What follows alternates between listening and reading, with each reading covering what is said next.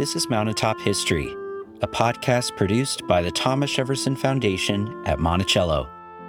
Mountaintop History brings forward meaningful stories from this historic home and plantation, from the past and from the present.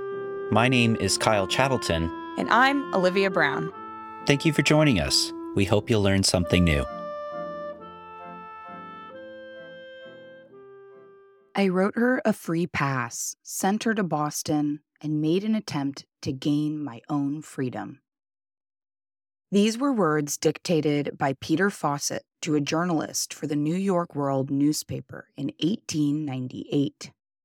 Fossett was born enslaved at Monticello in 1815, but spent his whole life fighting for freedom freedom for himself and freedom for others. Some historians estimate that as many as 100,000 enslaved people escaped and found freedom through the Underground Railroad. Starting in the late 18th century, free people in both black and white communities created networks for enslaved people in the South to make their way to free states. Through safe houses, treacherous routes, and specialized codes, the Underground Railroad helped many people get out of the system of forced labor that oppressed them. While we do not know if any enslaved people from Monticello successfully escaped through the Underground Railroad, we do know that formerly enslaved people from Monticello worked on the other side, aiding and assisting others who sought that freedom for themselves. In 1826, when Thomas Jefferson died, only five people received freedom in his will.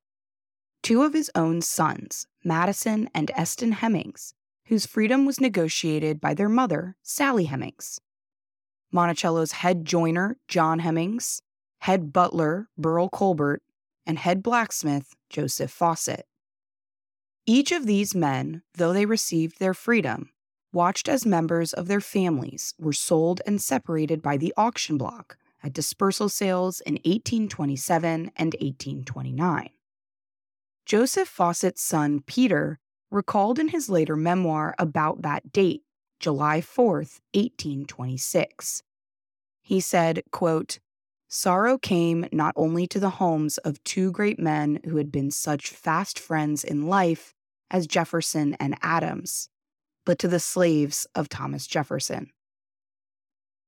Over the course of 10 years, Joseph Fossett worked to purchase freedom for members of his family, his wife Edith, five children, and four grandchildren.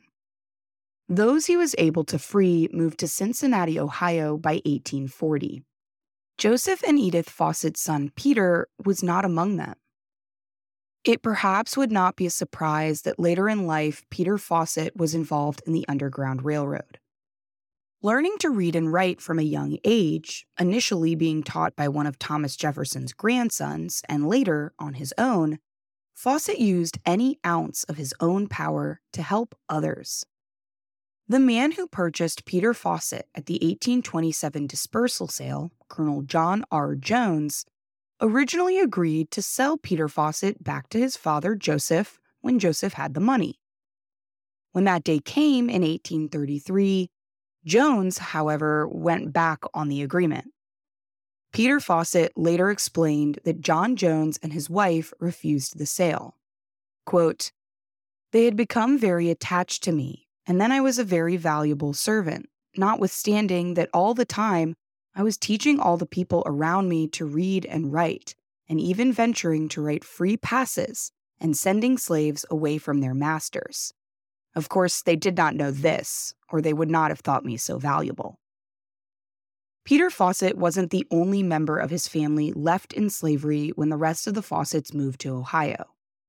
His sister Isabel, also still enslaved, eventually found freedom in Boston.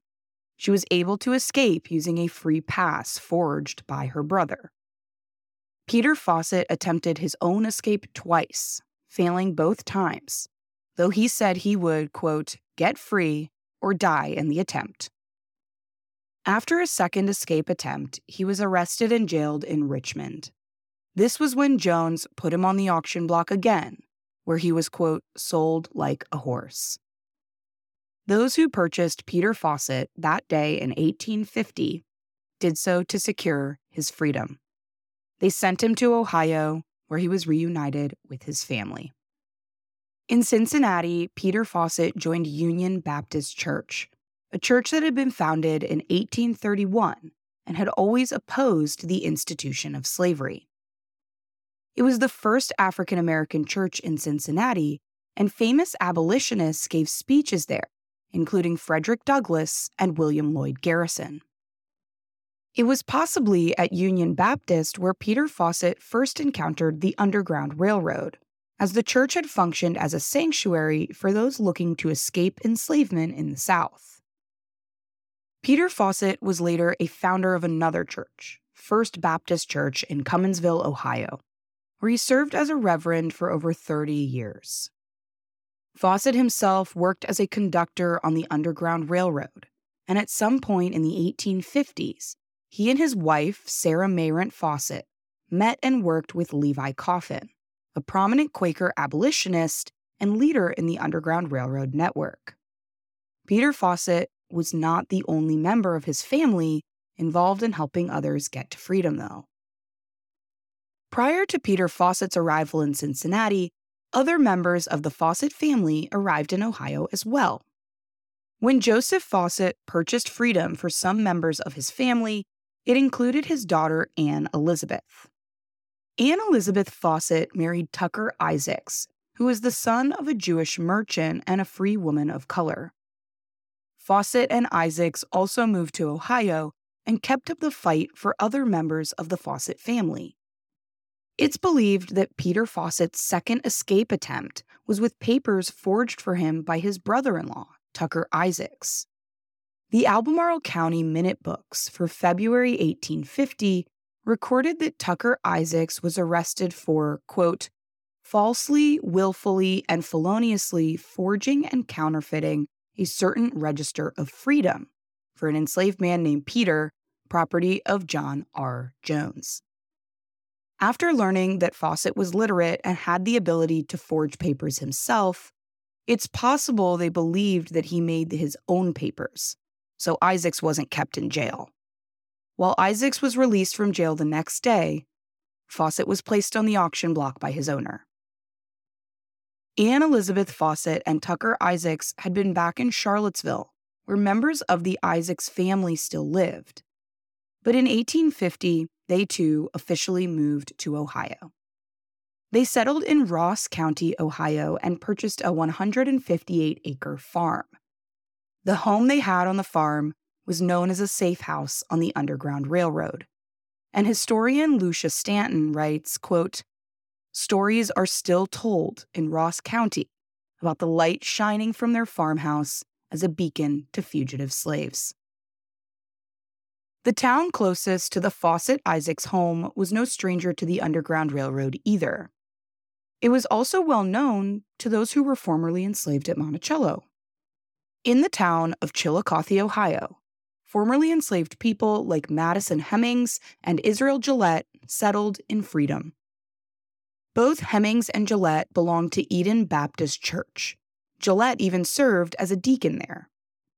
The church itself was established on anti slavery principles, and a number of its members worked with the Underground Railroad as conductors and station keepers. We don't know if Hemings or Gillette were among those who worked directly with helping others escape slavery, but it is likely that they were part of a community that did. Throughout the South, but especially in places like Virginia that had closer access to the free states of the North, enslaved people worked with free communities of color and white abolitionists to circumvent the system of slavery. Those enslaved at Monticello were among the many brave men and women who never stopped fighting. People like Peter Fossett, Anne Elizabeth Fossett, and even perhaps Madison Hemings and Israel Gillette knew the price they paid for freedom was something they wanted to help others achieve as well.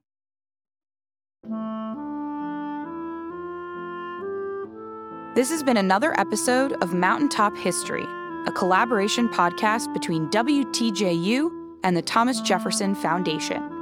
Join us for new episodes every two weeks on Apple and Google Podcasts, Stitcher, and the Virginia Audio Collective.